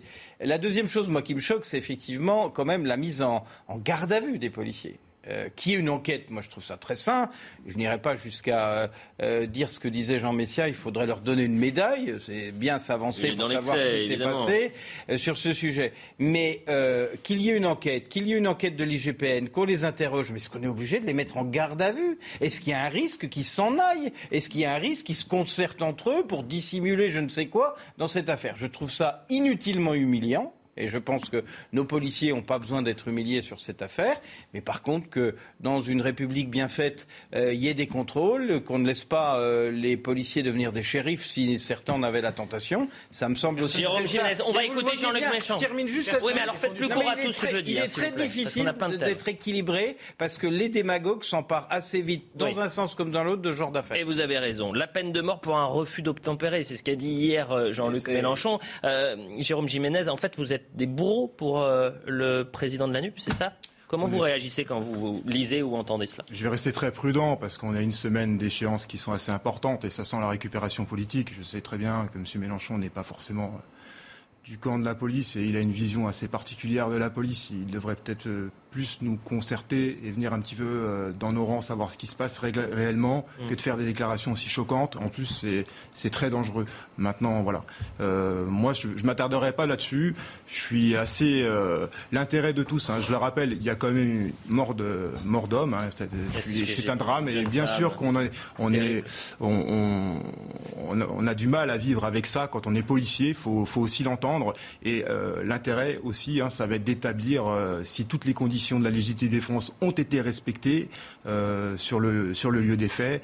Mais moi, je suis avec mes collègues et je sais qu'ils ont fait le travail consciencieusement Rappelons quand même et la semaine dernière, rappelez-vous, on en a parlé la semaine dernière, dimanche dernier, dans la nuit de samedi à dimanche, une jeune fille de 23 euh, ans, si mes, souvenirs sont bons, qui avait été fauchée en plein Paris après par un chauffard qui avait euh, refusé d'obtempérer, qui était parti toute bringue dans, dans, dans, dans, la capitale et qui avait fauché cette jeune femme. Rappelez-vous de l'affaire Antoine Aleno. Rappelez-vous. Jean-Luc Mélenchon n'avait pas dit un mot là-dessus. Et cette, regardez dans la Vienne, ce qui s'est passé euh, à Vienne, en Isère. Et là aussi, je rappelle juste le chiffre, hein, chaque année en moyenne plus de 24 000 refus d'obtempérer. Et ce cas à Vienne en Isère, c'est un cas qui en fait conjugue tous les maux de notre société. Dans la nuit de samedi à dimanche, ce week-end, un policier a dû ouvrir le feu en direction d'un mineur présumé de 14 ans. Il était au volant d'une voiture volée. Il menaçait de rouler sur un agent qui était déjà à terre et qu'il avait déjà traîné sur plusieurs mètres. Le suspect a été interpellé, placé en garde à vue pour recel, refus d'obtempérer et tentative d'homicide sur personne dépositaire de l'autorité publique. 14 ans présumé, euh, c'est ce qu'il dit, hein, qu'il a 14 ans, et euh, au volant d'une voiture volée. Refus d'obtempérer, on va écouter Brice Gajan, qui est secrétaire départemental Isère SGP Police ça va au-delà d'un refus d'obtempérer, parce qu'en l'occurrence, euh, la personne est au volant d'un véhicule volé. Sur la dernière action de police, il y a un collègue qui se retrouve euh, quasiment bloqué sous le véhicule parce qu'il tente d'extirper le chauffeur qui redémarre à nouveau. Moi, ce que j'en pense, c'est que les collègues ont fait preuve de professionnalisme de A à Z, euh, que l'intervention se termine effectivement par, l'usage de l'arme à feu nécessaire, avec la menace actuelle d'un collègue euh, imminente euh, coincée sous le véhicule. Et là, on voit la difficulté également, Jérôme Jiménez. Parce que les conséquences, elles sont dramatiques. Elles peuvent être dramatiques pour votre collègue qui tente euh, d'interpeller cet individu qui a 14 ans au volant d'une voiture. C'est pour ça que je disais que tous les maux de notre société, ou du moins une partie, étaient conjugués dans cette affaire-là. On attend le tweet de M. Mélenchon sur cette affaire. Mais là, on a des, on a des signes. Voilà. Quand on lit cette affaire, et je le fais vraiment très court, vous l'avez bien précisé, 14 ans, véhicule volé, on traîne un policier sur plusieurs mètres, donc le collègue est obligé, pour arrêter, risque de mourir, de tirer sur le véhicule. Mmh. Il, a pas été, il a été blessé, mais pas par balle. Mais pas par balle, exactement. Mais la, question, enfin, excusez-moi, je, reviens tout à l'heure, mais surtout ce que vous disiez tout à l'heure, il n'est pas question, si vous voulez, de remettre en cause une enquête pour savoir ce qui s'est passé. Mais vous, voyez bien que ce qui se passe en France va au-delà de la simple enquête pour savoir les conditions dans lesquelles les, policiers ont utilisé leur arme à feu. Il y a d'abord un contexte général sur lequel on ne peut pas être aveugle. Le contexte général, c'est quand même globalement un contexte de méfiance et de défiance vis-à-vis -vis de la police, y compris d'ailleurs par leur propre hiérarchie, qu'elle soit administrative ou politique. Donc ça déjà, c'est incontestable. La, deuxième chose, c'est que, euh, si vous voulez, si la police, si la police ne fait pas son travail et qu'elle n'arrête pas ces gens eh ben, qu'est-ce qui va se passer? Il va se passer que les, les, délinquants et les criminels vont se sentir pousser les ailes. Et chaque semaine, et Elliot Deval le rappelait il y a un instant, chaque semaine, sinon chaque jour, vous allez avoir à, nouveau quelqu'un qui va forcer un barrage de police, qui va tenter d'agresser un policier, parce qu'il y a une forme d'impunité qui s'installe. On dira on fait, parce qu'on sait très bien que de toute façon, la, la publicité, on revient dans un instant. À 23h, on, va, on sera avec Samis Faxi, journaliste politique au service, au service politique de CNews. Euh, qui va revenir sur ce fait politique du soir. Manuel Valls qui annonce son euh, élimination dans la cinquième circonscription des Français de l'étranger. Il l'a annoncé sur Twitter à 22h, 22h55. Plus de Twitter, plus de compte. Et à minuit, il va présenter sa candidature dans un autre pays. Vous non, attendez, soyez. Mais on va essayer de comprendre. Est-ce que c'est un signal pour euh, ce qui peut se passer au premier tour des, des législatives, c'est-à-dire dans 7 jours très précisément? Ça tangue du côté de la Macronie. A tout de suite. 23h, la suite de Soir Info Week-end avec Nathan Dever, Yves Gégaud, Jean Messia, Jérôme Jiménez et Samis Faxi, journaliste euh, politique euh, à CNews, qui va nous expliquer ce camouflet pour euh, la Macronie et Emmanuel Valls qui annonce son élimination dans la cinquième circonscription des Français de l'étranger. Ça s'est passé ce soir, il l'a annoncé à 22h. On va e-, essayer de comprendre pourquoi, comment Emmanuel Valls a-t-il pu perdre l'ancien Premier ministre qui avait rejoint la majorité. Un point sur l'info et Samy, vous nous expliquez tout. Raphaël Nadal, l'invincible, avec un 14e titre remporté sur la terre battue de Roland Garros. L'Espagnol a brillé face au Norvégien Casper Ruud, 6-3, 6-3, 6-0. Un 22e trophée record en Grand Chelem pour Raphaël Nadal, mais gêné par des douleurs au pied gauche. Le champion a reconnu en conférence de presse ne pas pouvoir et ne pas vouloir continuer de jouer dans ces circonstances. Dernier jour de fête pour le jubilé de la reine Elisabeth II, marqué par son apparition exceptionnelle au balcon du palais de Buckingham, entourée du prince Charles, de son épouse Camilla, de William, Kate et leurs enfants. La reine était restée discrète depuis le premier jour des festivités en raison de sa santé. Et aux États-Unis, au moins 3 morts et 11 blessés dans une fusillade à Philadelphie. Hier soir, plusieurs tireurs ont ouvert le feu dans une rue bondée. Pour l'heure, aucune arrestation n'a eu lieu. Au même moment, dans le Tennessee, deux personnes sont mortes par balle et une troisième a succombé après avoir été percutée par un véhicule, également lors d'une fusillade. C'est l'info politique du soir. Manuel Valls qui annonce sur Twitter juste avant de le quitter, hein. euh, son élimination dans la cinquième circonscription des Français de l'étranger. Voilà ce qu'il a dit. Je prends acte des résultats. Si la dissidence et la division ont semé la confusion, je ne peux pas ignorer mon score et le fait que ma candidature n'a pas convaincu. Voilà ce qu'il a dit sur Twitter. Samis Faxi, vous êtes euh, journaliste au CNews, au service politique de CNews. Expliquez-nous, Samy. Euh, c'est la fin euh, d'une carrière politique qui est allée de la France vers l'Espagne, puis vers la France pour. Bah, sans doute. Sans doute que ce dimanche 5 juin, oui, c'est sans doute la, la, fin, en tout cas la, une suspension très longue sans doute de la carrière politique de, de Manuel Valls. Faut bien d'abord rappeler euh, quelle était cette circonscription, la cinquième de, de l'étranger. Il y avait un candidat euh, qui était, qui s'appelait Stéphane Vogetta, qui était La République en marche et qui n'avait pas été réinvesti par, euh, par Emmanuel Macron. Emmanuel Macron avait préféré eh bien investir Manuel Valls dans cette circonscription, mais Stéphane Vogetta était quand même allé, eh bien dans les urnes puisqu'il s'était quand même présenté en fait en, dissident. Et Emmanuel Valls s'est bien euh, subi une lourde défaite puisqu'il fait les résultats ils sont définitifs, hein, 15%. Euh, il arrive en troisième position. C'est le, le, candidat de la NUPS qui arrive en, en, en tête, mais c'est vrai que c'est un un échec retentissant pour Manuel Valls. On se rappelle quand même qu'en 2017, euh, il, il, euh, il, perd la primaire de la gauche pour la, la présidentielle. Il dit qu'il euh, allait soutenir Benoît Hamon, sauf qu'il n'a pas soutenu Benoît Hamon. Il a rejoint La République en marche. Ensuite, lorsqu'il a été élu député avec La République en marche en, en 2017, eh bien, il décide de quitter son fauteuil de député en 2018 pour rejoindre Barcelone, pour tenter la mairie de Barcelone. Nouvel échec pour Manuel Valls qui euh, eh bien euh, n'arrive pas à conquérir justement cette mairie de Barcelone et qui revient ensuite en France pour eh bien euh, tenter de, redevenir député. Donc ça n'a pas fonctionné. La greffe, elle n'a pas pris avec avec avec Emmanuel Macron, en tout cas avec les électeurs, avec les, électeurs de, de, la République en marche dans dans cette circonscription. Et ça montre bien aussi que lorsque vous avez un candidat sortant qui est très bien implanté, eh bien c'est très difficile de le sortir. Ça ne vous rappelle rien? Non. Mais Ségolène Royal face à Olivier Falorni euh, il y a quelques années, euh, ah, qui euh, était l'encyclopédie, oui, effectivement. Mais non, non, elle était ancienne candidate à la présidence de la République. Elle avait décidé. C'était dans son, c'était dans sa propre circonscription. Il y avait. Pas sûr que les téléspectateurs aillent aussi loin. Moi, ce qu'ils veulent savoir ce soir, c'est alors un peu d'histoire, ça ne fait jamais de mal. Ah, si, bah, effectivement, quand même. mais vous savez, l'histoire politique. mais vous avez, vous avez vraiment, vous avez raison, Yves. Mais je pense que le téléspectateur qui nous regarde ce soir se dit déjà un, c'est quand même l'une des figures euh, politique de ces 15 euh, dernières années. Du Parti Socialiste, passé, du PS, passé à la République en marche. Déchu. Et, surtout, est-ce que c'est un signe à une semaine du, euh, du premier tour des législatives est-ce que euh, ce score-là, euh, il paye peut-être les trois semaines chaotiques de la majorité, oui ou non? Moi, je ne pense pas que ce soit un signe. D'abord, quand on regarde les autres euh, résultats qui sont tombés, en tout cas du vote électronique. Pour l'instant, moi, je n'ai vu que le vote électronique partout, c'est effectivement un affrontement entre la République en marche qui sort en tête à peu près partout et la, la NUPS qui sort derrière. Donc, je ne suis pas sûr que ce soit un signe politique. D'autant plus que dans la circonscription en question, si vous additionnez le score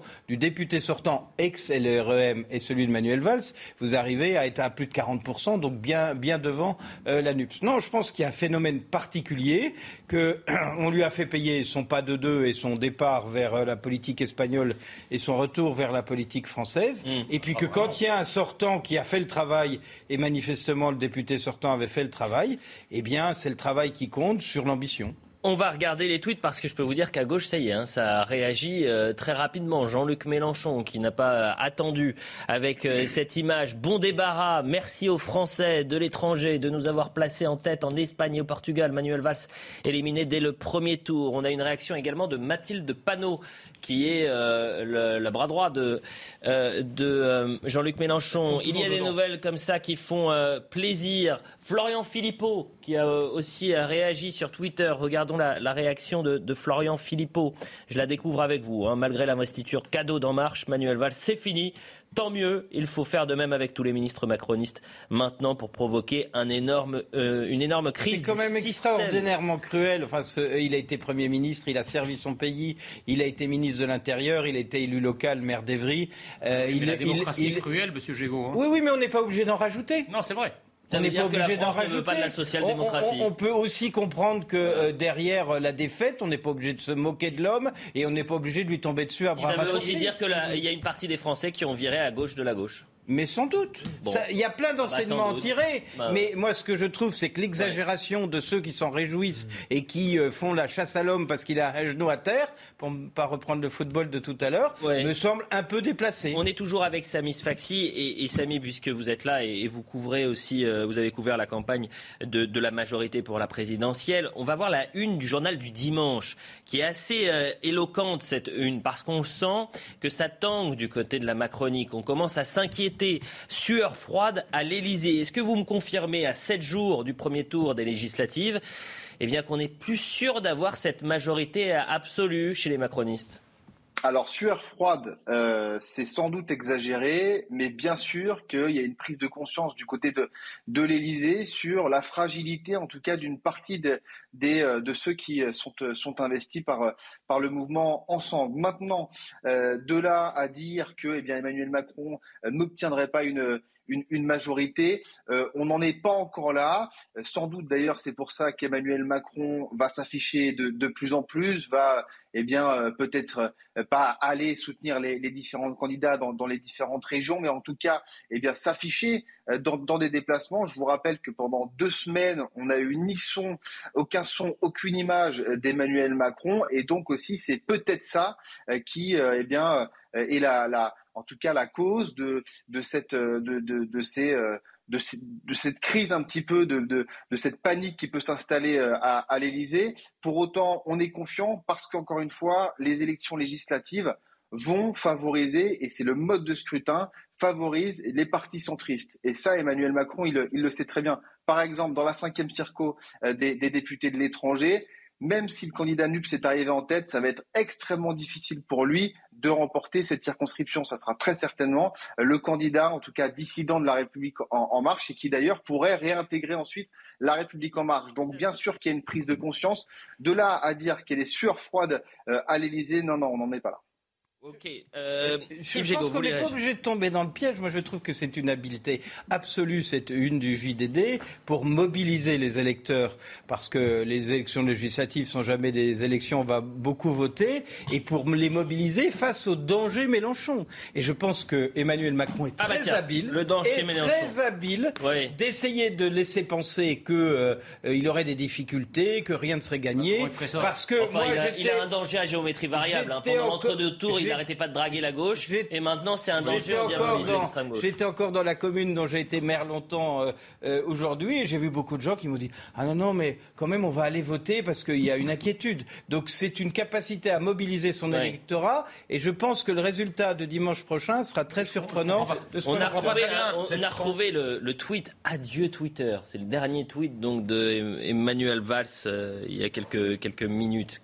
Mais oui, écoutez, il est, la, chute, hein. Il est pour réagir au, tweet que vous montriez de certains qui se réjouissaient, qui disaient bon débarras. Je trouve qu'il n'est pas très chevaleresque dans une république de tirer sur l'ambulance et de, de, de, cracher sur le, le, gladiateur qui est, déjà à terre. Ensuite, on peut, euh, on peut tirer le bilan de cette défaite et montrer quelle est le, une sanction à la versatilité politique, au fait d'être élu député et de quitter pour aller se présenter à un autre poste et d'aller comme ça de défaite en défaite. Et encore une fois, ce qui est quand même paradoxal, c'est que Manuel Valls, c'est peut-être presque un, le constat qu'on peut faire, lui donner un peu d'honneur, mais c'est le père idéologique du macronisme, encore une fois. C'est-à-dire vraiment, Emmanuel Macron n'a fait qu'appliquer un modèle politique inventé par Manuel Bruno, Bruno Le Maire sur Jean-Luc Mélenchon. Il a oublié la sécurité. Hein. Bruno Le Maire, c'était ce matin sur, euh, sur Jean-Luc Mélenchon. Il était l'invité du grand rendez-vous, animé et interviewé par l'excellente Sonia Mabrouk. Je pense aussi que chacun mesure bien que ce qui est singulier dans ces élections législatives, c'est qu'il est arrivé dans le temps qu'il y ait des nuances entre les projets euh, des différents partis politiques. Là, ce sont des destins différents pour la France qui sont sur la table. Et je voudrais que chacun, tous ceux qui pensent que ces élections sont à prendre à la légère, remettent un peu de gravité et comprennent que c'est le destin de la nation française qui est en jeu. Ce que propose Jean-Luc Mélenchon, euh, c'est très simple. Euh, c'est une France qui travaille moins. C'est une France qui réduit le temps de travail. C'est une France qui ne fait pas de réforme des retraites, mais qui euh, promet de partir à la retraite à 60 ans. C'est séduisant pour une partie de la France. Oui, d'accord, mais, si vous C'est la réalité. ça peut être séduisant. Ce qui est moins séduisant, c'est que pour redistribuer des richesses, il faut d'abord les produire. Et puis au lendemain des élections, on l'a appris, un, un, conseil national de euh, la refondation serait mis en place euh, par le chef de l'État, forces politiques, économiques, sociales, associatives, ainsi que des citoyens tirés au sort sur les réformes touchant notamment au pouvoir d'achat, à l'écologie, aux institutions et aux retraites, un projet qui a été vivement raillé par euh, l'opposition. Écoutez la réponse de Bruno Le Maire. Il parle de scrogneux. Vous êtes la plume, en fait, Jean Messia, de, de Bruno Le Maire, puisque vous amusez à jouer au Scrabble à chaque fois que vous êtes sur ce plateau. Bah, écoutez bien cette déclaration. C'est vous qui lui avez glissé scrogneux Oh, c'est assez courant ça. Scrogneux, c'est courant, vous le dites tous les jours. C'est pas, pas orchidoclaste. Allez, écoutez. Je suis euh, sidéré de voir cette France des scrogneux qui, à chaque fois que nous faisons une proposition, euh, vous tombe dessus à bras raccourcis. C'est les mêmes qui ont reproché il y a quelques semaines, voire pendant toute la durée du quinquennat, Emmanuel Macron d'être trop vertical, trop jupitérien. Il n'avait pas euh, de mots assez durs pour critiquer l'exercice du pouvoir vertical par Emmanuel Macron. Ben, c'est les mêmes toujours avec cet état d'esprit scrogneux où jamais rien ne va, qui vous disent mais ouvrir les grands débats avec le peuple français, avec les associations, les syndicats, c'est complètement inutile, c'est du blabla. Mais non, alors, vous êtes scrogneux ou pas, euh, Jean Messia? Ce que je ne comprends pas, si vous voulez, c'est qu'il euh, me semble qu'Emmanuel Macron vient de gouverner la France pendant cinq ans. Hum. Donc en fait, il, faut, il, veut refonder. Donc il vient de passer un premier mandat. Il veut refonder après avoir passé un premier mandat euh, de 5 ans. Donc qu'est-ce qu'il cherche en fait? Qu'est-ce qu'il a fait du premier mandat pour avoir à, le refonder pendant le, pendant le deuxième mandat? Parce que la France se résume à ce qui s'est passé depuis 5 ans. Non mais pourquoi il l'a pas pour refonder il, faut, il aurait fallu qu'il refonde entre 2017 et 2022. Mais il se succède à lui-même donc normalement la refondation a déjà eu lieu. et la deuxième et la deuxième chose parce qu'il y a eu des événements qui lui ont empêché de le faire. Vous savez, des événements qui sont appelés gilets jaunes, des événements qui sont appelés Covid. mais... Sur un, un, quinquennat, ça pèse. Ça ne veut rien dire en fait. Il, ah, ça ne veut rien dire. Le conseil non non la, la, refondation, le Conseil national de la refondation, c'est grotesque si vous voulez. C'est quelque Tout chose. est grotesque avec vous. Non mais il, me semble. Mais attendez, Monsieur Gégaud, il ne vous a pas échappé c'est quoi le Conseil national de la refondation C'est encore une grande agora où on va blablater, où on va discuter, on va tailler des bavettes pendant des heures. Il me semble qu'il y a déjà eu le grand débat. On nous a saoulés avec le grand débat pendant des mois. Il y a eu 16 000 contributions, 16 000 cahiers de... Je confirme, il est bien chez les 16 000, attendez. Il a tous les signes, pas Non, non, mais laissez-moi finir. Il y, a eu, il y a eu un grand débat national au lendemain des Gilets jaunes, il y a eu 16 000 cahiers de doléances. Ça a été une grande participation citoyenne. Il y a eu 2 millions de Français qui ont participé à ça. Et, après, ça a, coûté 20 millions. Qu'est-ce que ça a changé quoi Après, il y a eu la C'est devenu quoi tout ce travail Donc il est en train de nous dire pendant deux ans. Il, est en train de nous dire qu'après avoir bavassé pendant six mois on va de nouveau maintenant bavasser pendant 5 ans. Arrêtez avec toute cette mozzarella. vous n'avez pas la référence, ça. Ah, vous avez non, pas non, ce qui est intéressant, c'est pas tant la critique de Jean Messia. Ce qui est intéressant, c'est la critique de Mélenchon sur ce fameux conseil de la refondation. Parce que Mélenchon veut créer une constituante pour euh, avoir une assemblée pour créer une nouvelle constitution. C'est un peu ce que nous propose euh, le président de la République. Mais à partir du moment où ça vient du président de la République, c'est bon acheter. C'est un peu comme vous, quoi. Quand ça vient pas de vous, tout est mauvais. Alors, la minute info.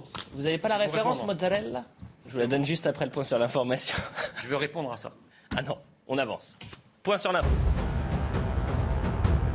À Colmar, un homme de 62 ans en garde à vue pour tentative d'homicide volontaire après avoir blessé grièvement une militaire de 22 ans. Vers 1h du matin, un groupe discutait dans un jardin public, excédé par le bruit et sous l'emprise d'alcool. L'individu les rejoint, armé. En tentant de lui retirer son fusil, le coup serait parti. Le pronostic vital de la victime est engagé. La moitié de Severodonetsk sous le contrôle de l'armée ukrainienne. Nos forces armées ont nettoyé la moitié de ce centre industriel des troupes russes qui s'y trouvaient, a déclaré le gouverneur de la région de Luhansk. Severodonetsk, ville clé à l'est de l'Ukraine, est l'épicentre de combats acharnés avec l'offensive russe visant à contrôler la région du Donbass. Et un mot de sport en moto GP, le Français Fabio Quartararo remporte son deuxième Grand Prix en Catalogne. Une victoire qui permet au champion du monde en titre de conforter sa place de leader au championnat. L'Espagnol Jorge Martin et un second Français, Johan Zarco, l'accompagnent sur le podium. La prochaine manche, le Grand Prix d'Allemagne, se tiendra le 19 juin. Donc, la mozzarella Qu'est-ce que c'est? C'est dans euh, la nouvelle série qui est extraordinaire à suivre sur Canal+, bien sûr, sur MyCanal, Le Flambeau, euh, l'acteur principal joué par Jonathan Cohen, s'appelle Marc dans cette série et qui parle de mozzarella. C'est une, sorte de néologisme. C'est euh, la négativité, toujours négatif. Et je trouve que vous êtes un peu dans la mozzarella. J'aurais dû rigoler d'abord et comprendre ensuite. Ah bah, essayez de regarder, d'avoir un peu des ouvertures d'esprit, Jean Messia. Vous êtes des, œillères. sérieusement, parce que je juste un dernier mot sur le Conseil national de la Fondation, qui paraît-il paraît-il, devrait ressembler au Conseil national de la résistance. Mais dans ce cas-là, le Conseil. C'est vous, qui dites ça. Ah non, non, parce que c'est une allusion très claire qu'il a faite. D'ailleurs, il l'a assumé, Emmanuel Macron. Mais euh, dans le Conseil national de la résistance, ça allait des communistes aux monarchistes. Euh, dans le Conseil national de la Fondation. monarchistes aujourd'hui. attendez, non mais ils, seront où les, communistes d'ailleurs Non mais ils, seront... le micro, c'est trop long. Hein, très non, non, juste une seconde. Ils seront où les représentants de Reconquête et du Rassemblement national, du Conseil national de la Fondation euh, un, peu de patience, ils vont peut-être avoir quelques, là. quelques parlementaires. Il n'y en aura pas. On sait jamais. Il n'y en aura pas. Point final. Avançons, s'il vous plaît. On ne se grandit pas à critiquer un événement avant qu'il n'ait lieu. Bon, et eh bien justement, en revanche, il y a eu un événement qui a eu lieu, c'est la semaine dernière, le fiasco du Stade de France. On en a suffisamment parlé, mais peut-être que ce qu'il s'est passé au Stade de France aura des conséquences au premier tour des, législatives. Écoutez Marine Le Pen, elle était en meeting dans son fief à Hénin-Beaumont. Et elle appuie là où ça fait mal. Pour elle, c'est un naufrage. On l'écoute et puis on demandera à Samis Faxi si euh, là aussi euh, la Macronie pense que ça peut avoir des conséquences sur euh, ce premier tour. Cette affaire, cette affaire est un naufrage, un naufrage de bout en bout, des erreurs d'appréciation des risques et donc la carence des renseignements de police, très avisés, très avisés. Le pouvoir attendait une menace venue d'hypothétiques hooligans. Ce fut le déferlement des hordes de mineurs migrants ultra-violents venus de la porte de la chapelle et des razzias perpétrés par des gangs de cité agissant en toute impunité. Samis Faxi, merci vraiment d'être avec nous depuis 23 heures. On a rappelé hein, cette euh, information politique du soir. Manuel Valls qui annonce son élimination dans la cinquième circonscription des Français de l'étranger. Euh, sur l'affaire du Stade de France, le fiasco de cette finale, est-ce que la Macronie s'inquiète? Est-ce que la majorité euh, craint que ça puisse avoir des conséquences sur les élections législatives? Alors que ait des conséquences sur on va dire l'ensemble sur le, en tout cas au niveau national des, les législatives sur le plan national, euh, non. En revanche, il peut y avoir des, conséquences, par exemple, sur la, candidature de, Gérald Darmanin. Euh, dans le Nord, ça pourrait, ça pourrait, il pourrait être euh, pénalisé. Non, juste sur le Stade de France, j'aimerais revenir sur une chose, si vous me le permettez, Elliot. Bien sûr. Ça a été extrêmement calibré en termes de communication par l'Élysée, c'est-à-dire que il a, il a fallu attendre, il a fallu attendre 5-6 jours avant d'avoir une première réaction d'Emmanuel Macron. Ah Alors que moi, j'étais à Bruxelles dès lundi. Et dès lundi, on a interpellé Emmanuel Macron et il refusait en fait de, de parler. Donc, si vous voulez, à chaque fois qu'Emmanuel Macron est acculé comme ça dans euh, quelque chose dans lequel il, ne peut finalement pas se défendre, eh bien, mm. c'est silence radio. C'était la même chose avec Benalla, par exemple. Avec l'affaire Benalla, c'était Samis Faxi, et, je me souviens très bien parce que je vous ai contacté, mais euh, je n'ai pas l'impression qu'il faille faire euh, l'ENA pour dire aux Français on s'est trompé, il y a eu des fautes. Ah on va essayer de se rattraper. Euh, effectivement, il y a eu euh, euh, la sécurité des Français et des étrangers est un enjeu majeur, plutôt que de nous parler des faux billets. Non, non, mais alors, à dix jours des élections législatives, jamais vous aurez ce genre ah, de bah, mea culpa. Moi, je suis naïf, hein, je le sais. Hein. Le seul mea culpa qui a eu et j'y étais aussi, c'était lors de l'audition de Gérald Darmanin, d'ailleurs qui était, il faut le dire, très bien préparé par, par le ministre de l'Intérieur, qui a répondu point par point. Et là aussi, il, a, il avait quand même bien bossé ses, dossiers parce qu'il savait qu'il y avait un enjeu extrêmement important pour lui derrière. Mais à dix jours des législatives, non, c'est impossible d'avoir une forme de mea culpa du, du, euh, du, président de la République. Et juste un petit dernier mot, Elliot, très rapide. Euh, vous voyez, la ministre des Sports, lorsqu'elle était au Sénat et qu'elle était auditionnée, elle avait un texte, elle a lu son texte et elle a lu mot pour mot son texte. C'est-à-dire qu'on lui a dit, surtout, ne dépasse pas des éléments de langage que mm. l'on te donne pour gérer cette affaire. Donc en gros, les ministres qui n'ont pas d'expérience, vous restez dans un couloir et vous ne vous exprimez pas plus sur ce dossier parce que ce dossier, il est indéfendable. Indéfendable, très très sensible. Nathan Dever, est-ce que ça peut avoir des conséquences selon vous sur cette, ce premier tour de, des législatives? Merci beaucoup Samis Faxi. Je sais que vous avez une longue journée demain. Merci en tous les cas de nous avoir expliqué un peu ce qu'il se passait du côté de la majorité. Bonne soirée. Écoutez, ça peut tout à fait, mais il me semble que les élections législatives, c'est quand même un enjeu qui est beaucoup plus large et qu'il faut toujours se, garder dans une élection euh, en général présidentielle, législative ou autre, de choisir en fonction des derniers petits événements qui sont venus arriver. Donc les élections législatives, c'est le choix, c'est quelle politique on veut pendant cinq ans. Mmh. Et donc elle ne doit pas se jouer cette élection sur ce qui s'est passé au Stade de France.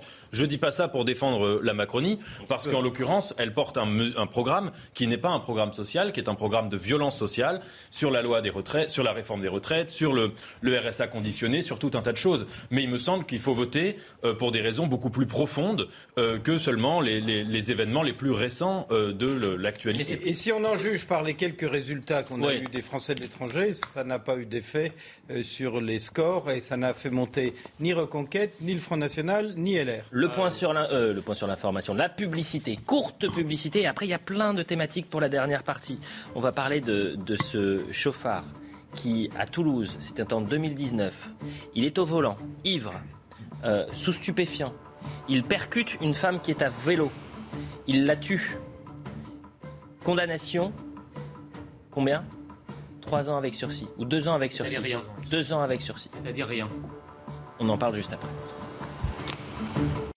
23h30, la suite de Soir Info Week-end, toujours avec Nathan Dever, Yves Gégaud, Jean Messia et Jérôme Jiménez. On va euh, se poser la, question, parce qu'on a beaucoup parlé de police, on va parler de justice également. Je vais vous parler de ce qui s'est passé à Toulouse, d'un homme euh, d'une trentaine d'années qui, euh, en 2019, prend sa voiture.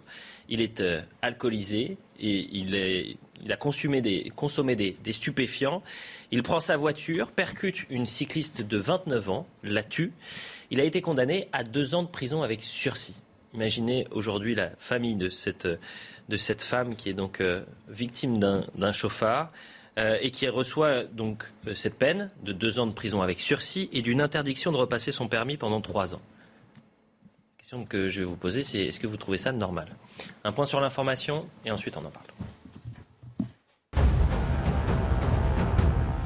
Paris, le trafic à la gare du Nord a repris progressivement. Les circulations ont été interrompues plusieurs heures dans la journée en raison d'un incident de caténaire sur un TGV Paris-Lille. Selon la SNCF, l'incident pourrait être lié aux orages d'hier soir, mais cela reste à vérifier. En plus des trains nationaux, des trains Eurostar et Thalys ont été supprimés. À Paris, trois policiers en garde à vue à l'IGPN. Hier matin, dans le 18e arrondissement, ils ont ouvert le feu sur deux occupants d'un véhicule soupçonnés d'avoir voulu échapper à un contrôle de police. La santé du conducteur blessé au thorax s'améliore. La passagère touchée à la tête est en revanche décédée aujourd'hui. Et en football, le pays de Galles qualifié pour le, mondial au Qatar. L'Ukraine a été battue 1-0 en finale de barrage à Cardiff. Andriy Yarmolenko a inscrit le seul but de la rencontre contre son camp. Les Gallois rejoignent donc le groupe B avec l'Angleterre, les États-Unis et l'Iran. La prochaine Coupe du Monde se tiendra du 21 novembre au 18 décembre. Autre fait, donc, je le disais, ça concerne la réponse pénale suite au délit routier. Ce jeudi, vous avez un homme de 33 ans euh, qui a été condamné à euh, deux ans de prison avec sursis. En août 2019, il avait mortellement fauché une femme à Toulouse, une cycliste, alors qu'il avait consommé de l'alcool et on a retrouvé des euh, traces de stupéfiants dans, dans, son sang. Clémence Barbier qui revient sur les faits, ensuite on en parle. Deux ans après les faits, l'homme de 33 ans qui comparaissait pour homicide involontaire avec circonstances aggravantes a été condamné qu'à deux ans de prison avec sursis. Dans la nuit du 29 août 2019 à Toulouse, cet automobiliste percute violemment une cycliste de 29 ans. La jeune femme décède. Le conducteur était sous l'emprise de l'alcool et de stupéfiants. La peine encourue lorsqu'il y a conjonction de ces trois circonstances aggravantes était de 10 ans d'emprisonnement, plus la peine d'amende. Et donc là, deux ans avec sursis, ça paraît effectivement une peine très faible. L'automobiliste avait ses 12 points sur son permis et aucun antécédent judiciaire au moment des faits. La justice peut prendre, peut prendre compte de, ses prérogatives, mais euh, où va la justice Où on en est? On a enlevé la vie d'une personne de notre famille et on se retrouve avec quelqu'un qui euh, est libre. Le conducteur a vu son permis de conduire annulé avec interdiction de le repasser pendant trois ans. Je résume les faits. Vous êtes ivre, drogué, au volant, vous tuez quelqu'un, euh, une cycliste, et vous occupez d'une peine de deux ans de prison avec sursis. C'est ça la réponse pénale attendue? Oui, mais ce qui est incroyable, c'est que moi j'ai pris 3500 euros d'amende ferme pour un tweet. Hmm. Donc en fait, un tweet, écrire un tweet, c'est plus grave que de tuer quelqu'un. Mais vous auriez dû du sursis, ça n'a aucun rapport. Mais bon, je... Non, mais là, avec sursis, ça veut dire rien. Ça veut dire que le mec ressort libre. Voilà, ça veut dire. Il y a peut-être une, une, condamnation civile, donc il a. Il, euh, euh, non, mais avec sursis, ça veut dire que la le, le, ce criminel ressort libre. Cette sentence est une honte. C'est une honte. Ça, moi, j'ai toujours beaucoup de mal à rendre la justice sur les plateaux de télévision. Mais c'est pas la justice. Pas les... mais attendez, mais qu'est-ce que, qu'est-ce que ces magistrats ça, vous gêne vraiment que je termine ma phrase Qu'est-ce que ces magistrats ont je, je termine moi. Qu'est-ce que, qu'est-ce que ces magistrats ont dans la tête pour prononcer un tel verdict alors qu'il y a mort d'homme. C'est quand même incroyable. J'entends, et pas plus que tout à l'heure, je, je n'appréciais qu'on tombe sur le dos des policiers, je n'apprécie qu'on tombe sur le dos des magistrats. Voilà, il faut être un peu respectueux aussi des hommes et des femmes qui rentrent dans la justice dans des conditions extrêmement difficiles dans notre pays. Moi, je n'ai pas le dos. Comme ça, visuellement, ça me choque. Mais comme je n'ai pas le dossier et que je ne sais pas ce qui a motivé les juges, je trouve que c'est assez prudent de ne pas. casier judiciaire. c'est assez prudent de ne pas juger à la place des juges. J'ai juste envie de me mettre à la place, Jérôme Jiménez. de, la famille, ça doit être monstrueux. Ça, c'est typiquement euh, le quotidien d'un policier quand il a fini son dossier et qui présente cette affaire. On a aussi une chose qu'on ne répète pas assez et que j'entends pas assez c'est euh, la personnalisation de la peine. Il n'y a pas de sanction pénale exemplaire en droit français. Ni automatique. Ni automatique. Il y a une personnalisation de la peine. Vous l'avez rappelé. Primo-délinquant, 12 points. Malgré des faits très graves, des faits criminels. Eh bien, aujourd'hui, on a une sanction en restant aussi euh, assez objectif. Hein. C'est vrai qu'on n'a pas ces éléments de dossier, mais vous vous rendez compte un petit peu de la publicité qu'on va faire. Et je rejoins tout à fait, je souscris à ce que vient de dire M. Msia. Vous allez avoir quelqu'un qui a ôté la vie d'une personne sur un accident, certes, il et qui est condamné. On s'en fout, il, risque 10 ans de prison. Non, on s'en fout pas. Si. Non, on s'en fout si, personne. Un accident, c'est différent d'un crime. mais c'est pas la question. Quand la vous tuez quelqu'un accidentellement, c'est pas comme quand vous le tuez volontairement. Vous avez encore au moins cette nuance-là dans l'esprit. Vous avez entendu l'analyse. Vous n'avez pas perdu tout esprit de nuance à ce point-là. De confondre un accident avec un crime volontaire. J'ai pas dit ça. J'ai dit vous avez entendu la brillante analyse que vient de faire Georges Fenech. Ce gars risque 10 ans de prison. C'est la peine encourue pour ce qu'il vient de faire. Or, la peine maximum en cours. Oui, mais, donc ça mais là, il n'a ni la peine maximum, ni même la peine minimum, puisqu'il sort libre. Mais donc ça, ça vous gêne pas mais Je vous ai dit que ça me choquait, mais que pas plus que vous, je n'ai le dossier. Et, et, je, je n'apprécie pas qu'on soit juge sur un plateau de télévision. Nathan Cette affaire, elle est l'illustration d'une chose, c'est que la vérité judiciaire, ne correspond pas toujours à la vérité morale ou à la vérité factuelle. Il y a beaucoup de procès, par exemple, qui se jouent non pas sur la culpabilité ou l'innocence des, accusés, mais sur des vices de procédure. Hein, un policier euh, qui a signé, qui a fait une mauvaise signature sur un papier, des choses comme ça, ça peut bouleverser euh, une affaire. Là, apparemment, de ce qu'on sait du dossier, il y a eu notamment une plaidoirie très très remarquée de l'avocat.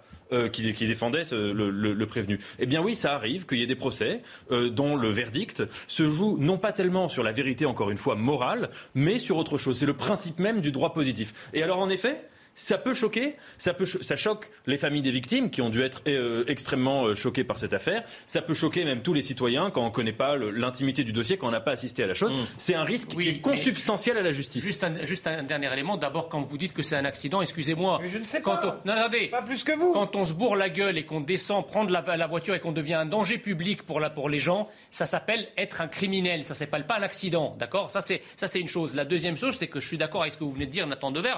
Sauf que là, c'est un phénomène. C'est-à-dire on a énormément de cas où effectivement un certain nombre de délinquants, un certain nombre même de criminels parfois multirécidivistes, et on a des cas absolument incroyable de personnes qui ont violé et tué, qui sont condamnées, libérées, qui recommencent. Donc on a un vrai problème de justice qui dépasse amplement ce cas précis. Vous avez raison, mais s'il existe non, des... Vous n'avez pas forcément raison. Si, si, si, j'ai raison, j'ai raison. Pour en faire des généralités. Non, non, non, non. Mais on a un problème de justice dans ce pays. Attendez, vous êtes le seul à pas le savoir. ma phrase. S'il existe en France des cabinets d'avocats qui sont plus ou moins chers, parce que concrètement ça se passe comme ça, c'est qu'il y a énormément de procès où euh, pour les gens euh, qui, qui sont impliqués dans le procès, en fonction de savoir s'ils vont prendre un très bon avocat très cher ou un mauvais avocat euh, moins cher. le prix de l'avocat ne correspond pas forcément à la qualité de l'avocat. Hein. Non, mais, euh, en tout cas, pour être avocat moi-même, je connais des, avocats très chers et très mauvais. On a vu, on a vu des dossiers tenus par des grands avocats. Je pense par exemple à Éric Dupont-Moretti avec euh, l'affaire Balkany, qui a coûté très très cher et qui s'est terminé très très mal. Vous avez raison, je nuance. C'est pour la, c'est la raison pour laquelle les gens recourent à des avocats chers, c'est parce qu'ils pensent qu'ils vont être meilleurs. C'est-à-dire qu'ils le sont dans les faits. Mais ce mec-là, attendez, ce mec mec-là, c'est pas Bill Clinton. Ce mec-là, c'est pas Bill Clinton. Il n'a pas eu recours à un, cabinet d'avocats d'affaires internationaux. Vous parliez de phénomène. probablement qu'un avocat d'office qui l'a Vous parliez de phénomène global, mais c'est pour dire que le tribunal, c'est un lieu de rhétorique et que la rhétorique, c'est pas toujours compatible avec la vérité. Oui, mais ce sont deux registres compatibles avec le droit. Ça, Jean Messia est très au fait sur le fait que la rhétorique n'est pas compatible avec la vérité. non, mais en tout cas, vous, vous, vous, n'êtes pas compatible avec le droit, manifestement. Pourquoi vous dites ça? Mais parce que là, Moi, je ne connais pas le dossier, je ne peux pas mais juger. ça n'a rien à voir. Mais on si, peut, on peut, quand même. non. Attendez, Georges Fenech, Georges Fenech, il n'est pas de mon bord. Vous avez entendu son analyse. Il a rappelé l'analyse du code pénal, pas de l'affaire en et question. pourquoi, pourquoi ça n'a pas été appliqué alors? Je ne sais pas. C'est que voilà. Ce serait intéressant de le savoir. Non, mais voilà, si, excusez-moi, c'est l'exemple même d'une décision de justice qui normalement, effectivement, c'est toujours délicat de euh, commenter une décision sans avoir le fond du dossier, Et mais qui- qui est choquante en apparence. des décisions qui normalement euh, euh, lient les, les personnes et qui aujourd'hui divisent. C'est-à-dire que les Français qui ont besoin euh, d'avoir confiance en la justice, d'avoir euh, une forme de sécurité judiciaire, je ne suis pas sûr que le téléspectateur qui nous regarde, qui comprend que l'homme est ivre, prend sa voiture, qui en plus il a consommé des stupéfiants euh, et qui percute accidentellement euh, une femme qui meurt à la suite de cet accident et qui prend deux ans de prison avec sursis, je, je- je pense que le téléspectateur qui nous regarde Alors, est un on, tout on petit va peu donner, étonné, on va donner rendez-vous aux téléspectateurs après l'appel, parce qu'il y aura Ouais. forcément un appel, et on verra ce que des juges sont les juges en appel. On change complètement de sujet. Un tout dernier thème, Paris-Marseille. La semaine dernière, toujours après cette euh, finale ou pendant cette finale de Ligue des Champions, vous avez une journaliste espagnole qui a fait euh, ce qu'on appelle un, un duplex, c'est-à-dire qu'elle était en direct, elle commentait l'actualité et elle s'arrête net. Pourquoi? Thibaut Marcheteau nous l'explique parce qu'en fait, et Paris et Marseille sont rentrés dans un top 10 mondial, et ce depuis 2019. C'est pas très reluisant. L'image a fait le tour de l'Europe.